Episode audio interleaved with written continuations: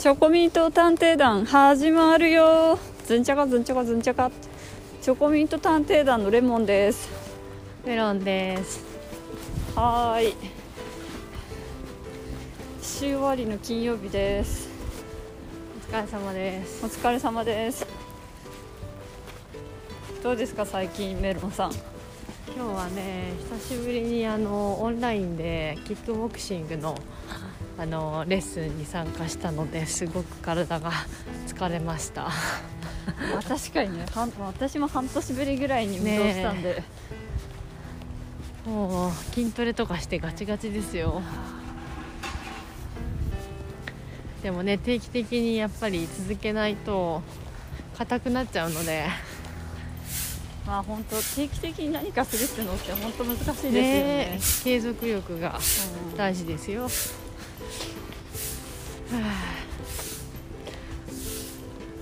いや本当全然人通りない人通りないですね。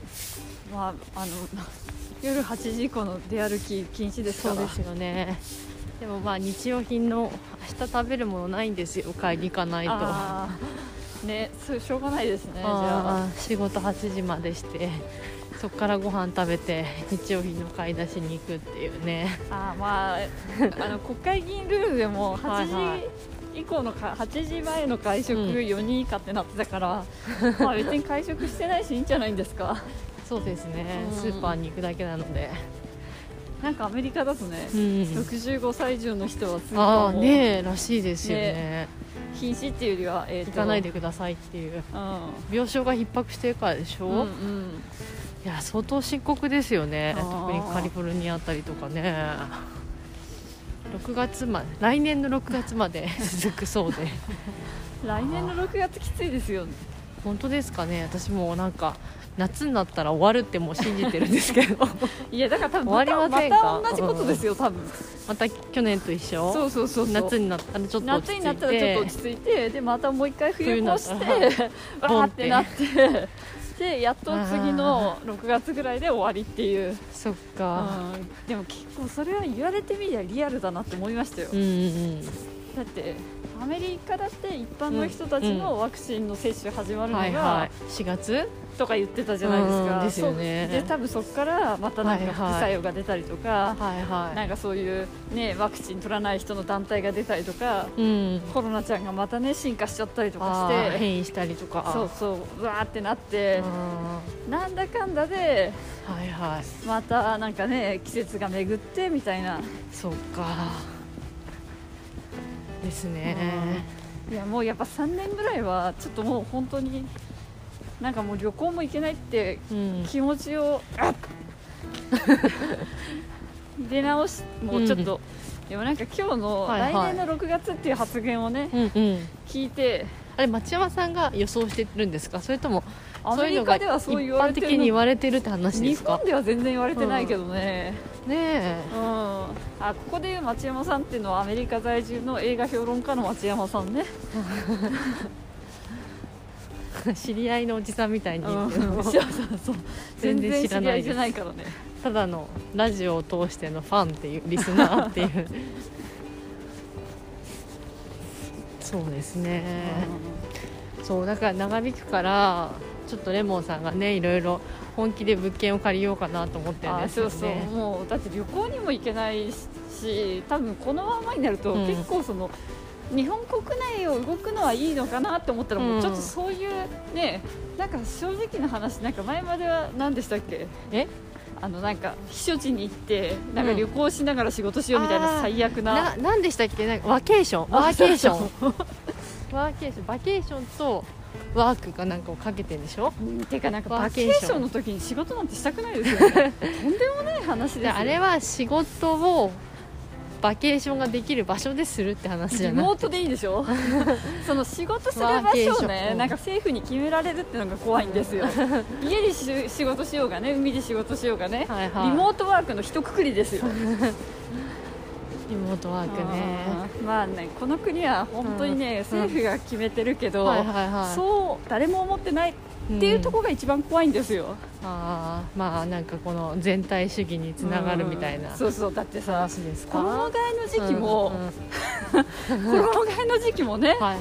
あのなんか政府が決めてるし、あ6月ですか夏は、えーとね、7月？前はね7月だったけどね、今ね6月のね一日にね変更になっててへ多え暑くなってるからかそなうそうそう。い今ね早いとこはね5月だと思う。へえあクールビズそうですか、うん。なるほどね。ねゆり子が言い出したクールビズクールビズあの人本当にね言葉使うのうまいからあの標語、標語、ううんん、がねうまいんだよキャッねチコピーとかねそういう仕事も向いてそうですよね。やっぱでもどれだけキャッチーというか、こうなんていうのね印象にうん残る言葉を考えられるか。へえまあでもちょっとねなんか日本国内もねなんか、うん。は初めはねなんか日本国内は動いていいのかなみたいな雰囲気になったじゃないですか、はいはいはい。ね GoTo とか言って、うん。そうすればなんかちょっとあじゃあ伊豆とかに2週間とか行ってですね。そう、ん。なんか仕事しようかなとかはいはい。思ってた時期もあるんですけど、なんかもう今ぐらいになっちゃうと、正直都内のホテルすらなんかはいはい行きたくないみたいな、ああねえ。うん。感染するかもみたいな。みたいな。あもうそれだったらやっぱりあそうなんか自分のね小屋をー見つけるのがいいか見つけるなっていう。のが一応いいのかなっていうまあでもねやっぱり高いですから、そうですよ。うん。敷金礼金前家賃引っ越し代。まあね。どんどんどんと。いやだから本当慎重にねならないと。そうですよね。まあそれでね高い。問い合わせをしたらね2分後ぐらいにね夜の9時過ぎてるのに電話かかってきてちょっとびっくりしましたね。ていうかやっぱりね相当人動いてないんだと思う。ああなるほど。んか早い者勝ちなんだよああいうのって。いい物件は。違う違う違う。え顧客をつ顧客かむのが、をね。へえ怖っ。みんなだって多分さ個人事業主みたいなさ人たちが多分あれ登録って不動産会社ってなってるけどさ、はいはい。あそうなんですか？どういう形で働いてるのか謎じゃないですか、そうなんだ。全然よく不動産のことを理解してないのでなんか賃貸は売買に比べると、うんうんあんまりその業績に関係なく、まあ、だから多分固定給みたいな感じあでへえ。んか不動産イコールその何？フルコミッションみたいなそういう印象を勝手に思ってたんですけど。あえっ、とね売買は売買は、うん。賃貸と売買で結構違うみたいでなんか私前に賃貸のうん。人、まあ売買は私買ったことないからはいはい。売買の人に会うことないんですけど、うんなんかその時に結構ねしつこくいろいろ聞いて、はいはそしたらやっぱ賃貸はうん。やっぱりそこまで、いはいはい。そのまあ多少ありますよもちうんうん。とはいえなんかそこまでやっぱり競争も激しくなくてまあまあみたいな感じらしいですけどほうほうほう。売買は本当にフルコミッションに近い形で。あーまあでかいですもんねうん。制約するとね。ちょっとありましょうか、うん。いや全然違うって言ってましたよ。あの厳しさが。じゃあ完全に個人事業主の人みたいなことですよね、へえまあ保険屋さんと一緒だ。外資の保険屋さんみたいな。うん稼ぐ人はめっちゃ稼ぐけど稼げなかったら0円みたいな、あとなんか賃貸でも、うんうん。あの企業のビルをやる人とああまあね、うん、個人のやつだとまた違うって言ってましたけど、へえ不動産。個人の賃貸は結構緩いって、うんうんうん。あのその大きい会社例えばリバブルとか入ってれば、はいはいはいでもまあ結構その町の不動産屋さんみたいなところでね、うん。自分で会社持ってやってると、はいはい、ね実態としてはまあもう本当に個人事業主みたいなもので、うんうんうん。そうでしょうね。そうなってくるとやっぱりねもうメール来たらパッて。パパッ、うん、たとえ9時では電話かけますよみたいな。ああの引っ越しとかもそうじゃないですーかね。見積もりとかってさ、うんうん。取るとわかりますわかります。もう死ぬほどあのメール来ちゃうし、うんうん。電話も来ちゃうみたいな。来るみたいなあれも個人事業主ですからねほとんど。そうですよね。運送のね、うん。方って。あれどこでしたっけ？あのい安い引っあ越し埼玉の。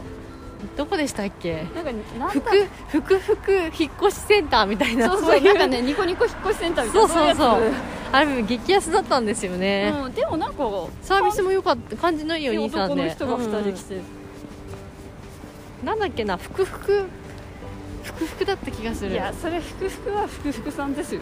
ああ、うん。ニコニコ？なんかニコニコみなんたいな。か音が続く名前でしたよね。激安の引っ越し屋さん。でしたよねあれ。うん。私ねその前に引っ越しをねした時に頼んだところがあったんですけどそこもすごい安いと思ってて、そこの引っ越し屋さん3回使ったんですよ。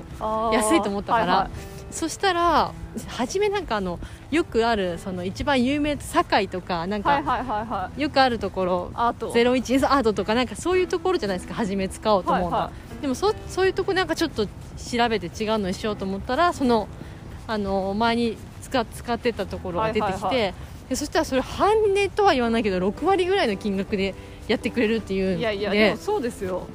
頼んだんですよ安いと思って、でさらにちょっとなんかスケベ心を出してもっと安くなるんじゃない？みたいに思って、はいろいろ調べたらその埼玉のああのそうね。ふくふくニコニコだか。ふくふくだかを見つけてあれちょっと待って前安いって思ってたのってそんなに安くないんじゃないかみたいな、なんかあのアートとかってうん。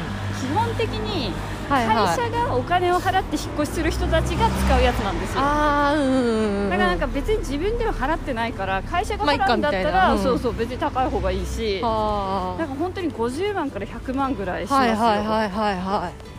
アートとかねそういうのは、堺。うん、でもまあ自分たちでお金払わなくちゃいけないってなってくるとまあなるべく安いところ安いところ。いいから。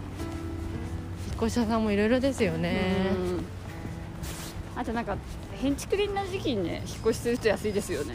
ああそうですよね、ううん。ん。日取りによってねまたなんかそのねあの3回安いなと思ってサービスもいいなと思ってお願いした引っ越し屋さんがあるって言ったでしょ、はいはいはい。で1回目はなんかふあの池袋からあの下北に引っ越す時だったんですよあのあ家の家はいはい。はい族のね、でそれを頼んだらなんか お兄さんが6人ぐらい来たんですよ。へえ。でなんかねみんな結構爽やかな感じだったんですね、はいはい。でその中に1人だけ超絶イケメンがいたんですよ。へえ。それでなんか 親とかも「ねえねえねえ」みたいな。妹とかも「ねえねえねえあの人すごいさなんかアイドルみたいじゃない?」みたいな。それぐらい結構一般人の中にいたらざわってするぐらいの、はいはい。なんかあのあの子みたいなあざとい系男子の、ああはいはいはいはい。そうかすごい可愛いうんうん。で背も高くて引っ越し屋さんだからがっちりしててへえええみたいな。えすごいイケメンだったよねみたいな。で次引っ越す時もそこにしようよそこにしようよってすごい。イケメンその人君がそう来るわけじゃないのにえなんかさみたいな。あのイケメンのいたところにしようよみたいになってそれで2回目そこ使うことになったんです。イケメン来ました？来ま来ませんでした。残念。普通のなんかうん。でも感じのいいお兄さん方がやってくれたんですけどイケメンは来ませんでした。2 残念。回目で3回目の時もイケメン来ませんでした。なんかだからアイドルとか俳優さんの卵なのかなって勝手に思ってたんですねよ。うん。短期のバイトとかで、ね、短期のバイトとかで。そう。っていうすごい印象に残っているイケメンの引っ越し屋さ。んすごいですね。もうイケメンっていうだけでね彼多分正社員じゃなくてもしかしたらバイトなのかもしれないでもすごい吸引力だなって思いましたよ。そのだってイケメンがいるってあのあのイケメンの引っ越し屋さんみたいなこと言ってましたもん。その後。それそれぐらいイケメンだったってことですよね。そう。逆にち千葉雄大大君。あそうそう千葉雄大君みたいな子がいたんですよ。しかもすごいみたいな、でも千葉雄大君の顔で、うん、なんかちょっとマッチョだったら背も高いんですよ。えそれパーフェクトなやつじゃないですか、そう。で妹とかがすごい騒いでたっていう。お母さんとかも。そうね。ちょっとあーねメロンさんの妹さんミーハーですよね。可愛いい顔ねみたいなお母さんとかもすごい言ってて。お母さんもちょっとミーハーですよね。見て見てました。うん。へえその名前もすっかり忘れちゃったんですけどそこの引っ越し屋さんの。ああそうですよね。初めメロンさんそこを私に勧めてきて。そこだから3回使ったんですよ。うん、で私調べたらいやうん。私、でも多分、うん。あのメロンさんの、うん。いやいやいや規模感で、うん。あの家族とかで引っ越しするなら多分それぐらいがいいんですよ、ああそうでしょうねきっと。でも私本当にすごい物少なかったし、うん。そっかでも私本当になんかすごい激安な引っ越しっていうのは、はいはいはい。なんかアメリカに行った時に、はいはなんかアメリカにいる時って、いうん。とりあえずベッドさえなければ、うんうん。なんかベッドが備え付けでついてる場合とかがあるんですよ、うんうんうん。その基本の家具として、はいはいはい。そうすればベッドさえなければ、うん。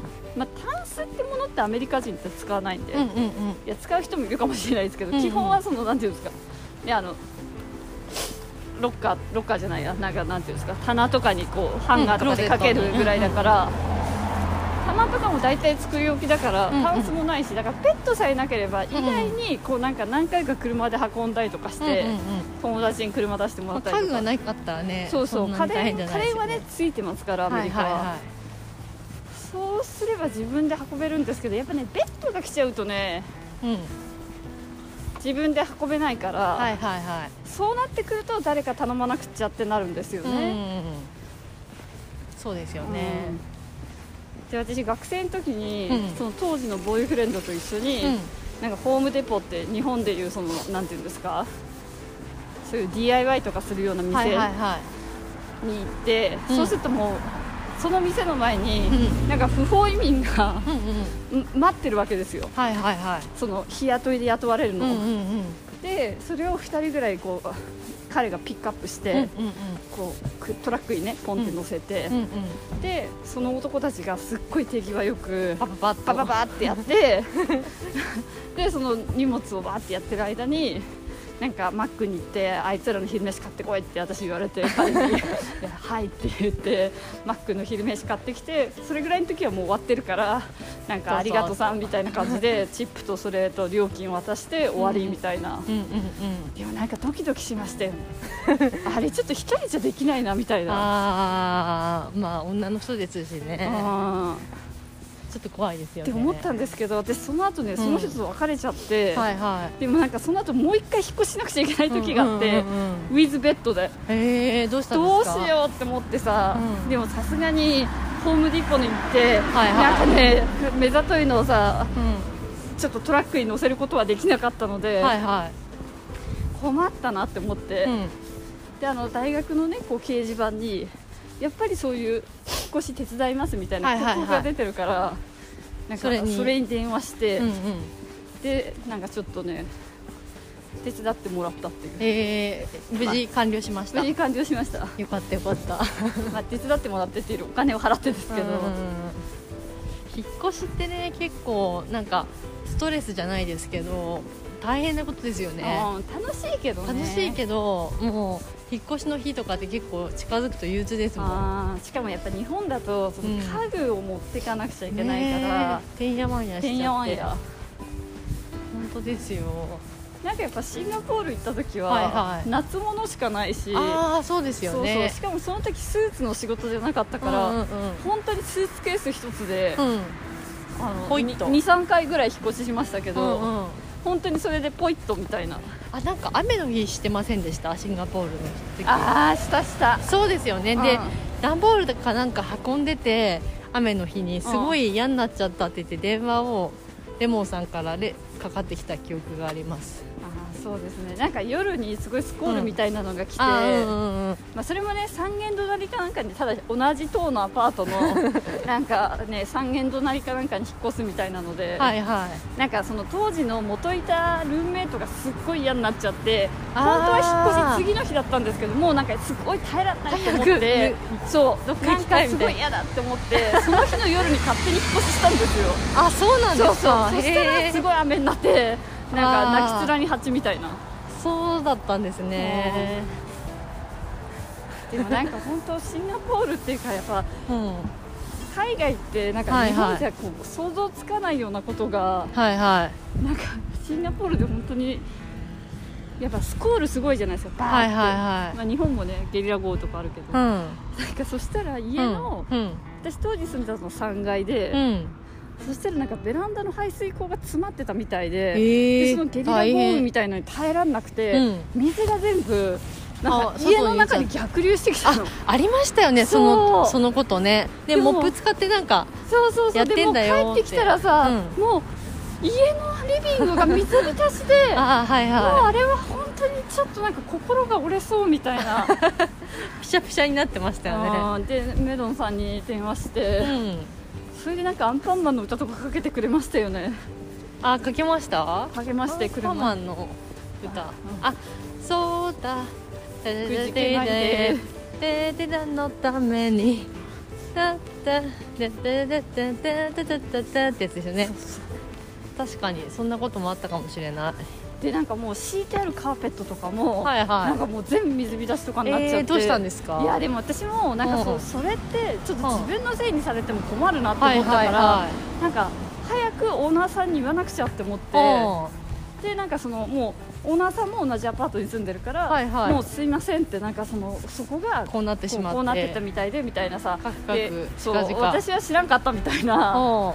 別にこっちに落ち度があるようなものでもないと思うしその外でねタバコ吸ってそのタバコをさね、そういう排水溝に捨ててたとかっていうならともかく別にね。そうですよね。そうそう多分長年のあれで。うん。経年劣化そうですよね。そうそうそう。うん。でもなんか結構高そうななんか絨毯とかだったからなんかちょっとここれもうびっちょびちょになっちゃったし、うん。はね、なんかしかもそれ雨水って汚いとか言うじゃないですか、あ、はあはだからなんか大丈夫かなとか思って、あ、はあはなんかすぐ言ったんですよオーあナーさんに、へそしたらまあなんか本当ごめんねみたいな感じで謝らえれて、へであそこの修理もするわって言って逆に謝ってくれたんですか？なんか「どうもり」とか言われてるんですけど、へー。でこれ一体どうやって掃除するんだろうって思ったら、はいはい。普通にただ乾かしててあ水洗いとかしないで？へんえ。って。ああそれそのまんままたそこに戻されるんだって思って。へえ。やっぱそれぐらいラフじゃないと、うんうん東南アジアで暮らせないで。暮らしていけないみたいな。そうそう。そうですね。なんかあの物件すごいよよくないですか？あれね。うん。窓が高くて天井が高くて。でもああいうのってやっぱ1415万するんじゃないんですか？いやもっとすると思うな。あーだって。だって新しいもん絶対まあ、今物件をね見てるから、でもどうしてもやっぱり新物件を求めてしまう自分がいて。私あの14畳の、はいはに和室がついてるところが個 新人宿御苑のそうそうそう一番、いやあれ新物件ですよ、うん気になる。なぜ後ろに和室つけたみたいないオフやィスビルなのに本当だよねあそこちょっと気になる本当に。中見てみたいですね。メロンさんはあの、はいあれですよね同じく10あれに20畳でしたっけ？リビングが。ああそうそうそう。リビング20畳の。いやあれもね間取りのなんて言うんでしたっけ？見取り図みたいな、はいはいはい。あの図面しかなくて実際の部屋の様子とかが写真がね今人が住んでるからないみたいなことだったじゃないですかあの物件ね、でだからあの図だけでしか見てないんですけど、うんうんうん。20畳の LDK にもう1個7畳の違う部屋がポコッとついてて、で三宮橋の駅の近くなんですけど12万13万ぐらい全部で、うん、でもあれねい定期安だと思いますよ、うん。あのエリアで。だって55平米ですよななんかいわくつきなんですかね。中開けたらやばいのかな。定期借家だからじゃないですか。定期借家だとそんなに安くなるんですうか、んうん。2年で出なくちゃいけないってなると誰も住まないから、あそうなんだ、うん。定期借家だとかなり。でそれで南向きなんですよ。でバルコニーもどでかいのがついててこれ本当かなみたいな。あれはちょっと見てみたいです。好奇心として。でもなんかああいうの見ちゃった後うに、んなんか本来借りようと思ってたの借りる気にああ確かにね。じゃあそれちょっとややよくないかも。それよくないかも。なんかだから、見ない方がいいかもしれないですね。ああいうなんか好奇心で見たいって思ってるものはなんかそういうのにかこつけてみると本来だったらね今レモンさんが検討されてる物件をそれに契約するかもしれないのにあれを見てしまったがゆえに色あせてしまうみたいなのはよくない。まあでも三宮橋っていう場所でね、まあ、絶対借りないと思いますけど、まあ、値段的にも高いし、いやでもちょっとなんか見たいなみたいな好奇心が。かりますあれは。ムクムクと湧いちゃいますね。やっぱ日本ってね仲介手数料もあるしうなんかもうねコストが高いから、ん少しのね。うん本当に流動性ない国だから。でもねなんかね私があの今のとこを借りるときにやってもらった不動産のシステムは仲介手数料が一律3万5000円なんですよ。それすごくないはですか、いはい。まあ。なんか自分でいろいろやるんですよね。そう自分でその物件とか見に行かなきゃいけなくてサポートしてくれないんですよ。それでなんかやるっていう自分でまあでもアメリカに行った時なんて本当にオーナーさんがさ、そうやって出してるから、うんあのスーパーとかにね、はいはいはい。む昔今はネットなんかもしれないけど昔はさ、本当にスーパーとかに行ってさ、はいはいはい。それで何個か電話かけて、うん。何時ならいいよとかって言われてさ、うんうん行って、うん。ねえだって留学生なのにさうん。デポジットの500ドルとかねキャッシュで払って、当時キャッシュで払ったのか小切手で払ったのか覚えてないですけど大体そんな条件でね借りられて、うん。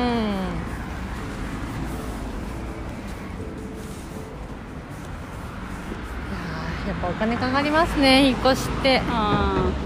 うんうーんまあ、私は1年間前払いするから安くしろって言いますけどね、あ今回そうやって交渉します？まあ交渉するつもり、うん、ああまあでも今のこの時期的に言ったら人入んないから絶対何かはあの下げれると思いますよ。あの値段だったら。ね、うん。保証人だからなんかあのなんだっけ保証会社まず入りたくないから、はいはい。そんななんか余分な金も払いたくないし、はいはい。それと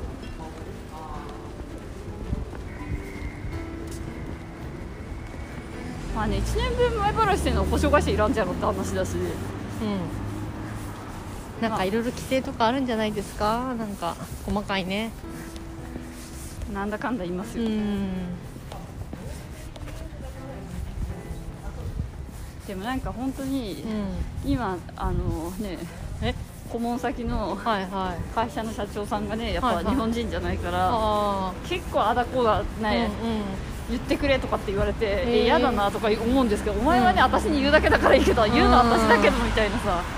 でもまあなんかあの社長ねちょっと外人だからねみたいなことをね、うんうん言う言って、うん。まあ、不動産会社も面倒くさいからさまあまあいいよみたいな。まいやいや多分そのオーナーさんにはいはい。言ってなんかそういう押し問答みたいなのがあって。え結局それはその社長さんの意向が通ったってことですか？大体はね。へえなんか家賃下げてくださいとかあそうそう家賃下げげてくださいとかあとはなんかまあ6ヶ月分前払いするから、はいはえー、と保証会社うん。つけないとか、いはいはいはい。あでも不動産のルールとかも結構素人で知らないからこうそのまんまフローフローに乗っちゃってるみたいなとこもあるんだろうなって。別に自分で思います支払うもんじゃないみたいなとこいっぱいありますよね。私一番わかんないのはあの契約更新料。ああね。だってさ住んであげてんだからって本当ですよね。話ですよね。逆じゃないのみたいうんおな前払いって話ですよね。1ヶ月ディスカウントしてくれてもいいでしょってなんか思っちゃいますけどね。うんあれはでも本当に日本しかないですよね。でも地域によっても敷金とか礼金って違うんでしょ？風習が。関西の方ってあの、うんうん。何でしたっけ？礼金すごい高いですよね。あ礼金が高いんですか？そうそう。でも何かがないとか聞いたことある。まあだんだんね空きも増えてくるから、ね変わるでしょうねうん。慣習も。空き家ばっかりになるんだから。だって昔って大体仕切り22ぐらいだったじゃないですか、うんうん高かった。あ 2, ね2はしましたよね。あ本当だ。やば。これ何でしたっけ？ここね韓国料理屋が前入っててその前はねメキシカンだった気がします。なんか上もね空になってるよ。ヒルトンになってますね。へえでも今、うん。大体11じゃないですか都内だと、うん、11か12ぐらい私も12のとこは初め借りないんです。ようん。私も12はあんまり借りたことないかな。11ですねやっぱり、うん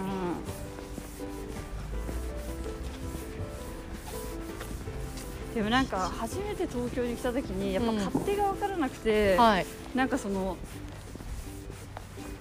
なんか東京のなんか中心みたいなのあるとこの不動産屋さんで契約をしたら、うんなんかあれも今思えばさなんか本当にそれが正しかったんだろうかって思うんですけどはい。そこは多分そこからそのなんていうの各エリアの不動産に仲介するようなところでだからそこで手数料取られてあさらにさらにそう手数料も取られてみたいな感じで。すごい損。そうそう。だからそれで怖いなって思ってその次からはなんかその手数料1回しか払いたくないって思ったから、うん。そこのエリアの不動産屋に頼もうって思ったんあーまあ住むところのですよね。そうそう、ん。なんかなんかこう本当になんかそのやり方がなんかいいのか悪いのかわからないけど、うん。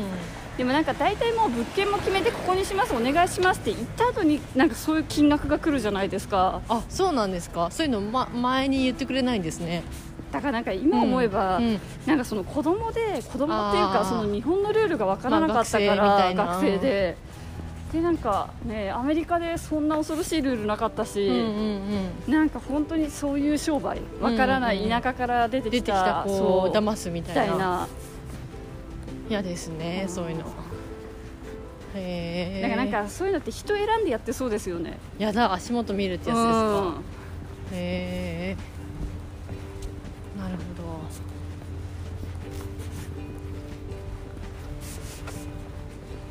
じゃあそういうのに騙されないようにレモンさんは。うんそうですね。しっかりと見極めてくださいね、まあ、何でもちょっと言ってみるっていうのは大事かもしれないですね、うんそうですね。あと、うん。なったらもうやめようかなっていうこともありですよね、うんうんうん。ありだと思います。私別に住むための家探してるわけじゃないんで、うんうんうん。まあ、条件良かったら借りるよぐらいのうんあーじゃあ感じでいいんじゃないですか。ちょっとやっぱりあんまり条件良くないんでやめます。うんあテナント募集になってますよここあも本当だ。ほうれんとあとなんか今嫌なのは、うんなん。か結構その、よくわからないなんか、はい、なんとかサービスみたいなのがついてくるから24時間なんかその対応しますみたいなへー。電話サービスがついてくるから、うん。なんかそれにプラス1万円ですみたいなやつで。え毎月かかるんですか？いやえどういうこと？1年とかなんだけどへでも払いえたくないじゃないですか、うん。何のお金でしょうそれ。あだから鍵をななくしたとかなんとかってなった時にか。けられますとか言うけど、一回ねそれでかけたことあるけど、へー。繋がんないの、あそうなんですね。そじゃあ意味ないじゃんって。そうそうそう。だからそういうの入りたくないって言っても入らなくちゃいけないとか、え自動でついてますので。そうそうそう、ああそういうのあるんですね。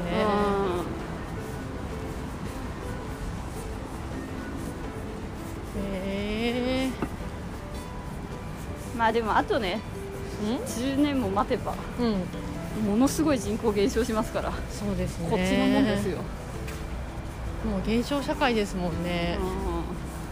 うん衰退してってるしどんどんね。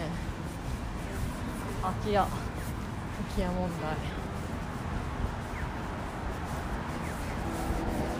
あでもなんかこの前はいはい。なんかお一人様のなんかうん。老後の本みたいな、はいはい。なんかこういうことをしてくださいみたいなうんうん。ハウツー本みたいなのあるじゃないですうんうんうん。か、はなんかあれを立ち読みしたら、いはあのお一人様いは、うん。えー、と家は買わない方がいいって書いてありました。ねあへえ。であの老後は、うん。あの5万円の家にはいはい。住んで賃料ね。はい。うんうん。で外食は2回だそうです月に。へえあ結構なんかききっちりやらないと。生き地獄ですよね。へ外ー1日2回なら分かりますけどね。いやーそれはちょっと多いでしょあとお昼ご飯は500円にしてくださいって書いてありました、きついですよね。まあね500円で何食べれるんですか？おにぎり2個とうんお茶は持参してプリン1個つけますね。私だったら。足ります？足ります足ります。おにぎり2個とプリン。いやー足りない唐揚げくん食べたい。あーでもね唐揚げくんとおにぎり2個にすると500円超えちゃいますでしょ、うん。きっと。いやそれはねダメですよ。贅沢えプリンは滑らかプリンのあの108円のやつ買ってくださいね。ーあれ108円なんですか？確か。あじゃあちょっとスーパー着いたから後でまた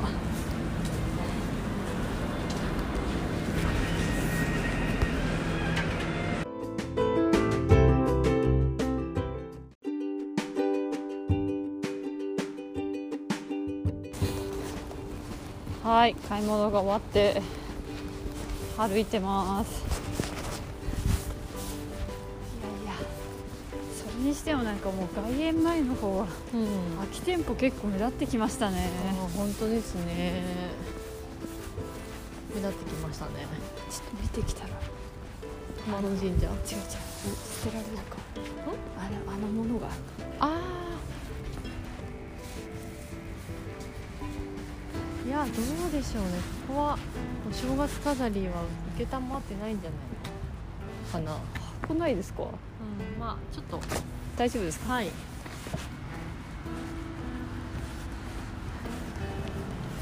外苑前ね店舗目立ちますね。まあね外苑前だけじゃなくてねいろんなところで多分。外苑前ってはいはい。住所的には港区。神宮前になるんですか？外苑前って住所があるのかな？外苑前って住所があるどどうなんですかね？神宮。神宮前この辺は神宮前ですよ。この一本入るとキラー通りのあたりは青山キラー通り商店、はいはい。駅はね外苑前っていう名前だけまあこことかもね空いてるんだったら。どこのビル。うんそう前昔はね4年ぐらい前空いてたんですけどね。メロンさんが物件探した時ですか？そうそう。空いてたんですよここの上。4階かな。へえ。なんかちょっと広そうですよね古いから。うーんまあ。まあままあまあ。ここ空いてますね。すごい。ここ前店舗？ああのオーガニックのカフェあったところ、はいはいはいはい。ビーガンみたいな。あ動物性使わないご飯出してたとこーなるほど。ここも空いてるね。あ本当だ。ねここ前何でしたっけね。いやもう覚えてないですね。あまりにもねちょっと空き店舗が多くて。うん。いやいや。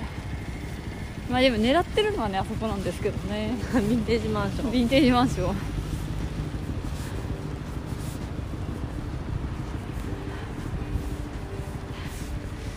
なんかね実際暮らすってなるとはいはい。なんかいいろいろ考えちゃいますけど、まあ、そういうとこが気楽ですよね。え？いや私が今借りようとしてる物件は、そうですね。うんうんただ気楽な分うん。なんか本当にお金出していいのかみたいなところの迷いはまだありますけどね。そうですね。うん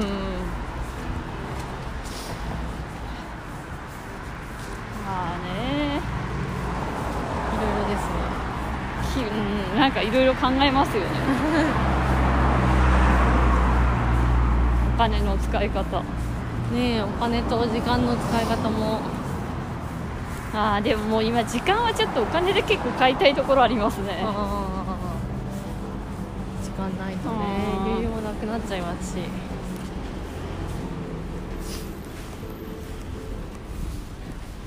なんかね今読んでる本ではいはい。こうなんかその本はイノベーションに関する本なんですけどはい。その何のためにやるのかみたいな、はいパーパスのとか目的？はいはい。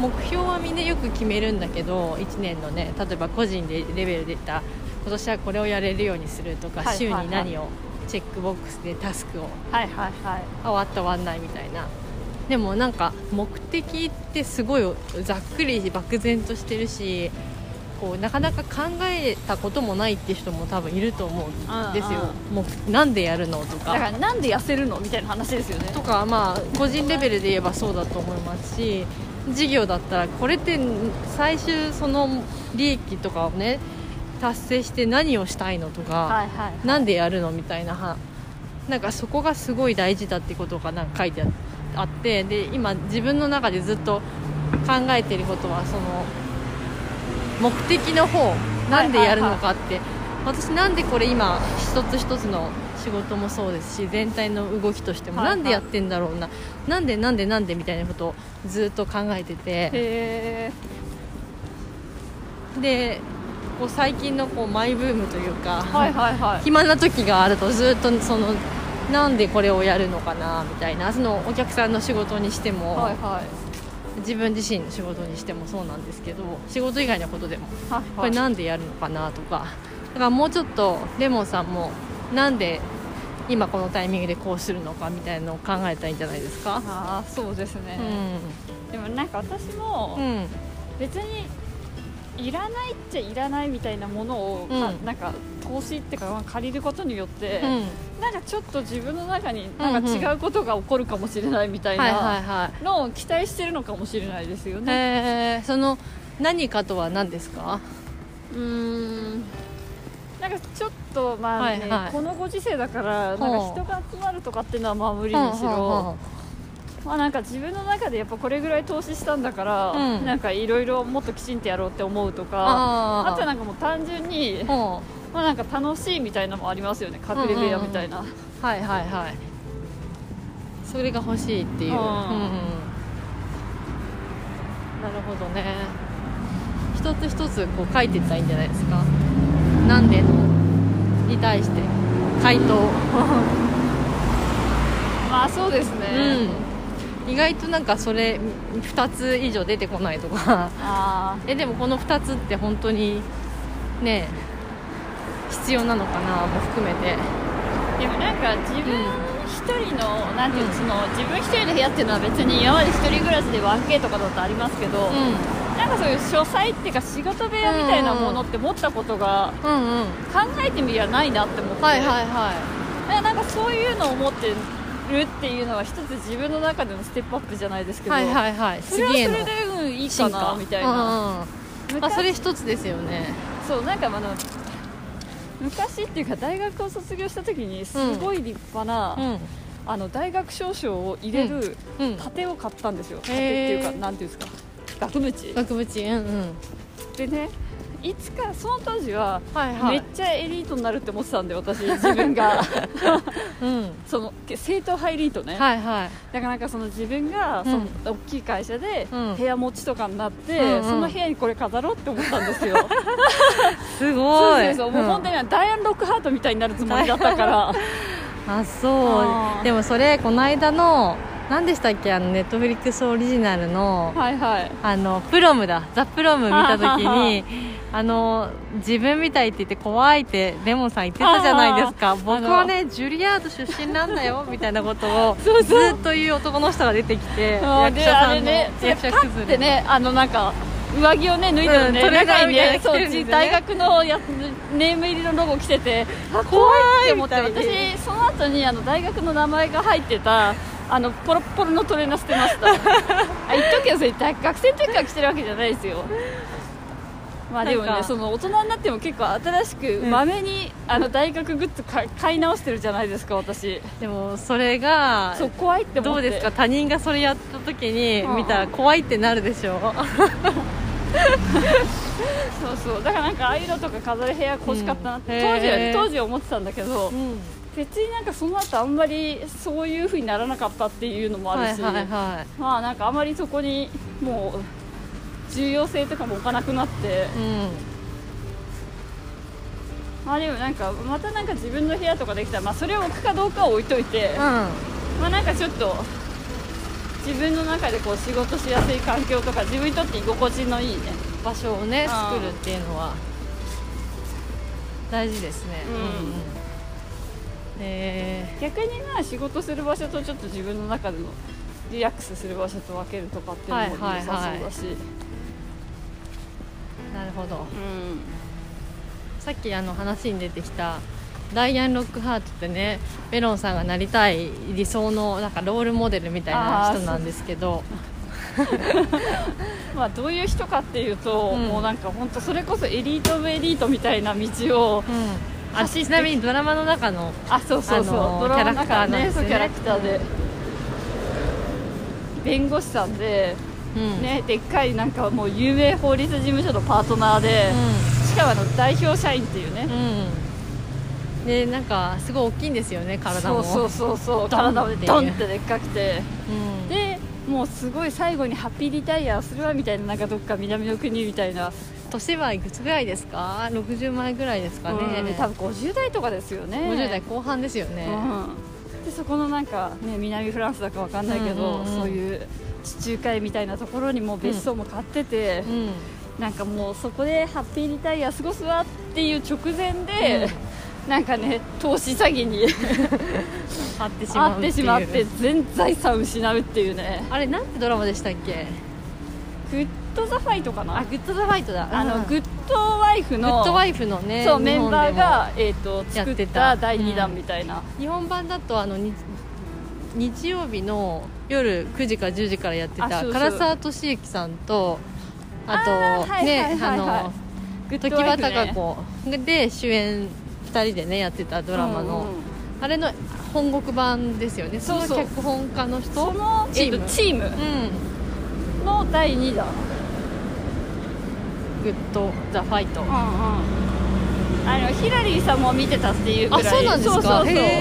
結構ガチなリアルなんですねリアルな法廷ものの。へえその人が、えー、とレモンさんのこう理想のうんやっぱ私なんかそう理想像。こうガタイがでかい女になりたいんですよね。それ毎回言ってますよね。何センチぐらいですか？7 5 6ぐらい175、6ぐらいで、まああとなんか、ねやっぱねこのでか骨格もね分かりますわかります。わかります。ダンってでかいみたいな。胸板とかも厚いんでしょ？そう。う私本当にん、ミシェルみたいなミシェル・オバマみたいなうんのすごい羨ましがってますもんね、そうそう。でも確かになんか生物としてかっこいいなみたいな、せうん。なんかな女性としてっていうかは生物として、ね、そう生物生き物としてすごいかっこいいしなんか美的ですよね。うんでも私なんか学生の時に、うん。すごいカリッカリに痩せたなんか、うん。チャイニーズアメリカンのことすれ違った時うに、ん。なんかちょうどその時うちの母親と歩いてて、うん。でなんか母親があーあの子すごい貧相だなって思ったでしょみたいな、っうん。て言われたんですよ。で私ね確かにそう思ってたの。あなたも後ろから見たらあんな感じよって言われてへ すごい可愛薄っぺらいみたいな。そうそうそうまあ、あんまりね体のこととかね言うのはよくないですけどでもやっぱなんかこうプラモデルとかそのガンダムとか見てかっこいいなとかって普通に思ったりするじゃないですか、うんうん。構造とかが。なんかそういうのと同じ感覚なのかもしれない。あー。ああいう大きい女性を見るとわかっこいいなって思う気持ちってなんて言うんだろう。こう物としてやっぱり彫刻見てかっこいいとか綺麗だなって思うのと同じような。いややっぱ強さですよ強さ。強さうん。ダン筋肉質でね、かっこいいですよねうん。で結構ねものすごいマッチョだからその、ね投資詐欺にあってう全財産を失うけど、んうん。なんか旦那さんがねうん。旦那さんってもねちょうどそのタイミングで離婚しちゃうんですよ、でえなぜかっていうとなんか旦那が、うん。旦那はね大学教授かなんかなんだけど、うんうんまさかの教え子とちょっと浮気したみたいな、すごっ。そうそう。火遊びをしちゃってみたいな話なんだけどへえそれでなんか離婚するんだけど、うん。なんか旦那の方もよくよく考えたらなんか自分がはいはい悪かったみたいな感じで、へー。もう一緒に暮らさないみたいなはいはい、はい、お金がないんだし、うんうん。なんか別に僕たちまだそんな好きな関係じゃないみたいな感じで、うんうん。旦那の方はちょっともう一回やり直そうみたいななことを言ってくんですけど、はいはいはい。なんかもう同情ってしか彼女は思えないから 同情されてるって、うんうん。なんかその時ね言うセリフがあって、はいはいはい。これ以上私に恥をかかせないでっていう なんかねやっぱそういうね無駄なプライドとかいいですよね。へえそうなんですね。うん。ダイアン・ロックハート名前もかっこいい。名前もかっこいい。いやでかそうですよね、うんでかそう。あすごい強そう。ん、やっぱね、ううんなんかローキックとかすごい重そうなダン！っていう。ダイアン・ロックハートドン！っていう。やっぱねやっぱなんですかね別にマッチョ精神の世の中に対してすごいねあの批判的ですよね批判的ですけどでもやっぱね、うん自分はいははい。マッチョになりたいんですよ、矛盾してる。うん。まあ、でも人間ってそういうねバランスが取れてないとこありますから。いいんですよ、そうですね。うん。へー面白いですね。でも自分の中でこの人見てこんな感じの像になりたいっていうのを持つのは重要ですよ、うん。なんか指針としてあこんなのかっこいいなみたいな。でも私あと日本版だったら大門みち子だから、ああはいはいはいはい。ドドクター X ね。うんでもなんかドクター X はまだ理由が全然違くて、うんうん。なんかやっぱり自分が好きなことと得意なことが分かってて、はいはいはい。でも優先順位も分かってるから、なんかもうそれ以外のことはあまりどうでもいいみたいな、はいはいはやっぱりこう自分でそのうん。好きなこととやりたいことをやれる能力となんかその選べるやっぱ強さうん。があって別にそれ以外のところでなんかすごいお医者さんだけど、うん。ね大門みち子ドクター X はね、うん。でもなんかお金ねうんあのジジイとかに横取りで握逃げらられて。全然みち子お金ないけど、うん。本人の中であんまり気になってないみたいな、うんうんうん好きなこう手術をでやっきればて。そう。でたまにねなんか焼肉とかねなんか安い居酒屋みたいなところでおごられて 美味しいみたいな。ああいうのはすごいいいなって思うんですよね。結構理想といえば理想かも。ドラマの中の主人公。うんうんああまあね現実で敵ではないからこそこう理想が詰まった形でまあ現そうですれるんでしょうねけど、まあだからあんなに人気あるんでしょうね、うん。かっこいいなってやっぱ思いますよね、うんああいう生き方ねなかなかできないですからね、うん。なかなかね、うん、現実はそうはいかないところはありますけど、へーメロンさんは面白い。逆に、えー、ロールモデルですか、うえー、誰だろうな？なんだろうなんだろうなんだろう、あんまりか具体的に考えたことないかもな、でも私は結構2人ともでかい女で、あそうですよね。なんかおかっぱみたいな。でかい女うん、ドンってしてる。ドンってしてる。なるほどな。あとなんかちょっと才能すごいけど不器用みたいなね。あーなんかそういう感じしますね。うんうんなんかあのドクター X で言えば内田有紀は結構器用なタイプじゃないですか。はいはいはい。あの麻酔のそうそう先生ね。麻酔科の先生ね、ああいうのはね、おまあ、多分ああいう方が人生楽しいと思うんですけど。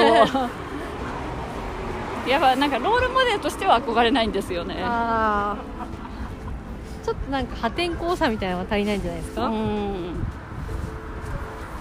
えードラマの中で誰がなりたい人いるかな？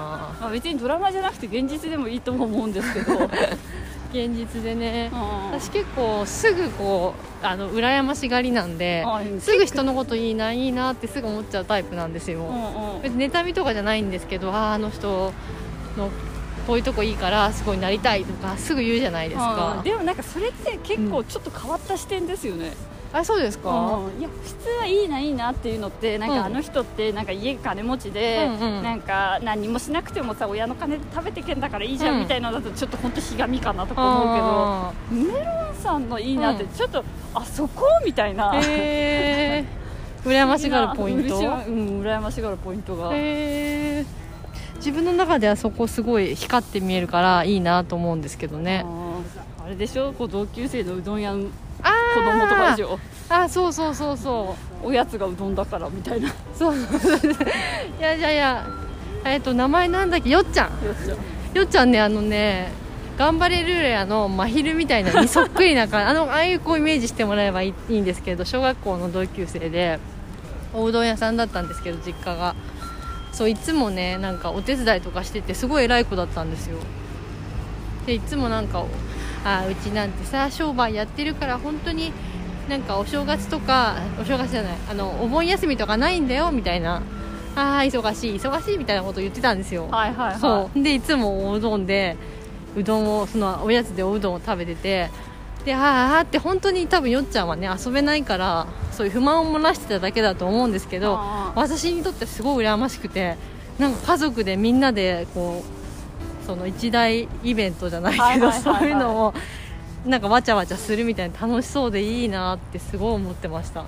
でもなんか子供の時にそういう家のお手伝いみたいなのって、うんうん。やっぱその家がサラリーマンとかだとないですもんね。そうそう所詮じゃないですか。そうそう。ちょっとなんかその食器洗うとか、うんうんうん。でもなんか家が商売してるとそのうん。本当の大人のうんうん世界かるわかる手伝いができるっていうのは、る。それすごい羨ましいポイントだったんですそれはよやっぱすげえなと思いましたもん、うんですごい母親とかになんでうちはなんとか屋さんじゃないんだみたいなことをすごいなんか怒ってたような記憶ありますよ。よっちゃんちいいなみたいな。それはそれでねきっと飲食店なんてお休みも少ないから旅行にもなかなか行けないだろうし大変だったと思うんですけど私にしてみたらなんと羨ましい。私もなんか幼稚園の時やっぱ家がお魚屋さんの子がいて、うん。なんかやっぱお母さんが前掛けとかして、はいはい立ってるわけですよ店に。なんかかっこいいなかっこいいなみたいな。ありますよね。わかりますわかります。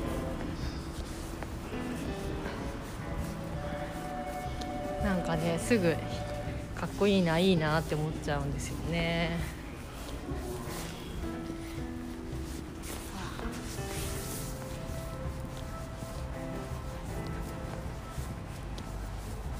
憧れの人の話。憧れの人の話。まあそうですね。うん。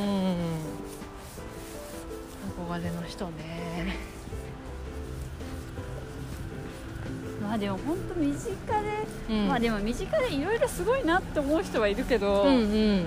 本当当になんかその自分がそういう人になるための、なんか自分が真似したいなみたいな、うんそのお同じことをしたいとかっていう感じになってまたちょっと違いますよね。ああ確かに確かに、うん、違うからこそ、まあすごい慣なって。れないから憧れるっていううんのが、この分野ですごいなとかこういう方向性ですごいなとか思う人ってね私もいっぱいいますけど、うん。やっぱり自分のロールモデルって考えるとなかなかそうですね。どうなんだろうねどうでしょう。うん。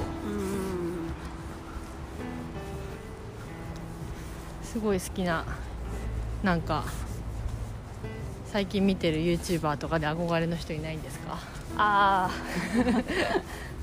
そうね。でもなんかねずっと応援してたねエミリンが。今自粛、活動自粛中で本当に寂しいです。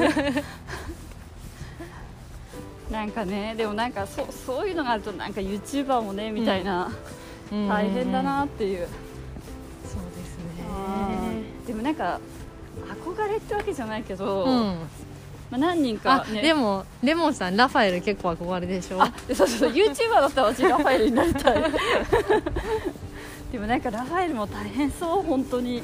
今あんまり動画伸びてないから。へなんかでもやっぱチームでやってるとこはあ結構ねえっとお給料払わなきゃいけないんそうでしょそう計算してると大変だなって思っちゃうでもなんか YouTuber もやっぱなんか登録者数5 6 0万ぐらいの時が、うん楽しいんですか？いややっぱ次が、うん。でその100万いくぞみたいな。そう走れるからでそれぐらいの時って大体多くてうん。2人ぐらいのチームでやってるから、へー。そこまできつくないんですよ多分。ああまあねそうででしょうね。それがないと多分みんな一人とかでやってるから、はいはいはい。誰か手伝ってくれる人がいると気楽になるし、うん。なんかいいと思うんですけどでもやっぱりね100万超えてくると多分結構きついし100 200超えると大体どこもチームでやってるから、うん。そっからなんか伸びなかったみたいになると、いや200万人なんて相当すごいじゃないですか。うんでもラファエルね最近ね、うん動画伸びてないから。そうでも私はうん。結構ラファエルはそうだね YouTuber になるんだったら、うん。あのスタイルがいいかな、えー。なんか仮面かぶって顔わかんなくてなんかやらせで暴力的なことやるキャラみたいな、うん。えー。そうなんだ。なるほどね。実際どんな人なんですかね。普通に結構性格いいあんちゃんみたいな気しますけど、うんまあ嫌な人ってあんまりね残っていけないんじゃないですか？本当の意味で嫌な人ね。うん本当の意味で嫌な人は。そうですねあーでもメロンさん YouTuber になるとしたら誰系ですか？えもうなんか前から同じです。変わらずですよ。なんかかっこいいおしゃれなカバーのあ曲とかをこうニャニャンって弾いてなんかアップする音楽系 YouTuber になりたい。もう私外国のね。はっはっは。私ラファエルかそわんわんそわんわんすごい上がってくるからね私のおすすめ動画に。え謎。ー、なんか最近見つけたはいはい。その音楽系の YouTuber でもう180人まあ180万人ぐらいいるからすごい有名な子たちだと、うん思うんですけどニューホープクラブっていう男の子3人でやってるアコあ2人アコギ弾いて1人なんかポコポコポコポコ叩く、なんか太鼓みたいな手で叩くやつをや演奏してる子でなんか私それあの BTS の「ダイナマイトって曲あるでしょ、はいはいはい。あのすごいはや流行ってる、うんうん。流行ってたやつ。あれのカバーをやっててそれポコって上がってきたんですよ。はいはい。なんかねすごい素朴で最初高校生3人かなと思ってすごいいいね好感を持って見てて、はいはい。でその子たちのチャンネルに行ったらもう結構有名な本国というかそのアメリカ？会話。えイギリスのはあなんかまたねああのブリティッシュの感じの子たちなんですよ、はいはいはいはいはい。ですごくね少年っぽい昔からやってるからすごいその男の子が成長していくみたいなのも見れてもう遡っていろいろ見ちゃいました。そう3人ともねなんか可愛いんですよすごいすごいイケメンってわけではないけどなんか爽やかな感じのはいはい。3人で白人の男の子3人でやってるニューホープクラブかな。それ最近そればっかもう聞いてます。カバーばっかり上げてるんですけどなんかねはあはあはあ。3人のハーモニーというか息がぴったり合っててまたちょっとね上手くなっていくんですよ。あまあね。そう昔のやつ遡ると。あれ？なんかすごいクオリティ上がったみたいな。あれもね見てて楽しいところですね。あうん。ー私はね今ちょっとね応援してた人たちがねみんなちょっとなんか自粛中だからうん。なんか今めっちゃ熱下がってますよ。エミリーもだしサンコイチもねなんか解散からのなんか謎の自粛みたいになっちゃって、なんかな謎のなんていうんですかね展開というか。炎上商法。炎上商法。なんかねああいうのもちょっと見えるとね、ちょっと冷めるっていう。あーなんか音楽系の人たちそういうのがないからいいですよね。ああまあね、うん。ただ曲代をちゃんと聴いて、うんうんうん。あなんか今回のすごいいいなみたい音楽系の人たちでじゃあ、ん。広告は入んないですか？な広告？い広告。やなんか前後にありますよ。前に。でも曲の中には入ってないかな、うん、ああいうのって案件とかもあるんですか？えー、わかんないですけど見たことないなでもなんかたまに音楽以外でわちゃわちゃしてるのもちょっと上げてたりしまあますけど、実際にコンサートとかもやるからそういう収入もあるから別にそこだけにこだわってないって感じなんですかね。ねどの辺までそのプロそのアマチュアとプロのレベル感でいったらどういうレベルにいる人なのかは分かんないですけど。でもなんか別に今自分たちで YouTube とかで有名になった後に、うんうん。例えば Spotify とかに曲とかも出してでそっちがすっごい再生されればそっちからもお金入るから、ね。別に YouTube の方でそんなに広告入れなくてもみたいな感じなんですかね、うん。かもしれないです。なんかねすごい可愛いんですよ。その子たちの曲ばっかり聴いてるもう私はでもちょっと本当に一旦なんかまあ、あり私のねタイミングではないですけど、うん。あの私が応援したい人たちがみんなちょっと炎上して自粛してくれたので、うん。これを機にねあの、うん。また新聞をね読み出しましたよ。紙の新聞をね。大事ですね。うん。ひどいことにいろいろなっててびっくりしてますよ。なんかもう情勢というかすごいガラッと変わるじゃないですか、はいはいはい。ここもう3ヶ月ももっと前から、だから1週間前の新聞とかポッと置いてあって見出しとか見てあれ？え？何これ？みたいな。ああそそんなこともあったなみたいな。いやいややばいですよ。本当1週間前とかのなんかコロナの人数とかもすごい少ないし、うんあれ？これって本当に今日みたいな。あ違った違ったって。ね本当ね1週間前の新聞とか見てえ？ってなる。えあとトランプ激ヤバっていうのと まああと香港もちょっと今大変っていうね。なんかねあのあの子なんか実験になってさすごいきつい刑務所に送られちゃったよね。ねえあの女の子。うん。怖いっていうかなんかああいうのってなんか本当にそういう見せしめなんですかね。うんでもなんかそういうことをさすればするほどうん。なんかさ自分のさなんていうの大きなうねりになってさうん何年後かにさなんていうのそのブーメランのごとく帰ってくるって思うんですけどうん。もうなんかやっぱりあまりにも自分がそういう独裁政権とかしてて誰も信じられないからもうなんかそういうことをするんだろうなって思うんですけどだからみんなが自分がやってることをするわけじゃないじゃないですか、でもなんか自分がそういうことやってると、他人も絶対そういうことやってくるって思う思考に多分陥るんですよ、うん。でもなんかそれって逆にすごく自分にねなんかブーメランになって結局は帰ってくるって思うのに、怖いですね。いやー。本当に心配ですよ。うんだってね1日本当に何十人って単位で逮捕されてるから。ああこの活動家の人たちですよ。とかあと議員さんも、へえ脅威ですよね。でもなんかもうそれだけ、うん。なんかあの誰だっけ？中国の今のトップ、あ習近平。うん。でもなんかそれだけなんかもう恐ろしいんだなって思ったんですよ。あだから心に平穏穏がないんですよね彼って。あれだけ権力も持ってるのに。なんかそう考えて哀れですよね。なんかあれでしょ？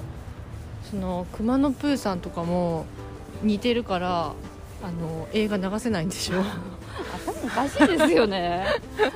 すごい話だなと思いますけどね、うん。もう多分ん何言われてももうなんかうん。自分をバカにされてるとか、あまあなんかもうそう思っちゃうんじゃないですーか、へー。なるほどね、うん。やっぱりあのねネオンデルタ人から、うん。私たち進化してないので、感情の面で、うん、しょうがないですよ、ここね本当は一番借りたいんですけど。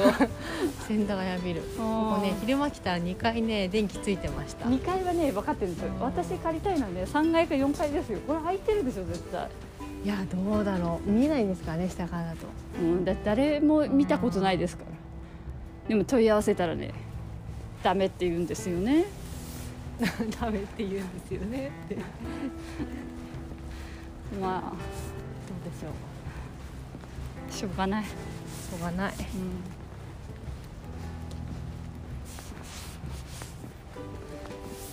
まあちょっとね熱くなっちゃいました、なっちゃいましたね。じゃあちょっとここら辺で深呼吸して終わりますか。はーい。はーい。じゃあ明日からね週末ですから。はい。皆さん良い週末を。はいおやすみなさい。おやすみなさい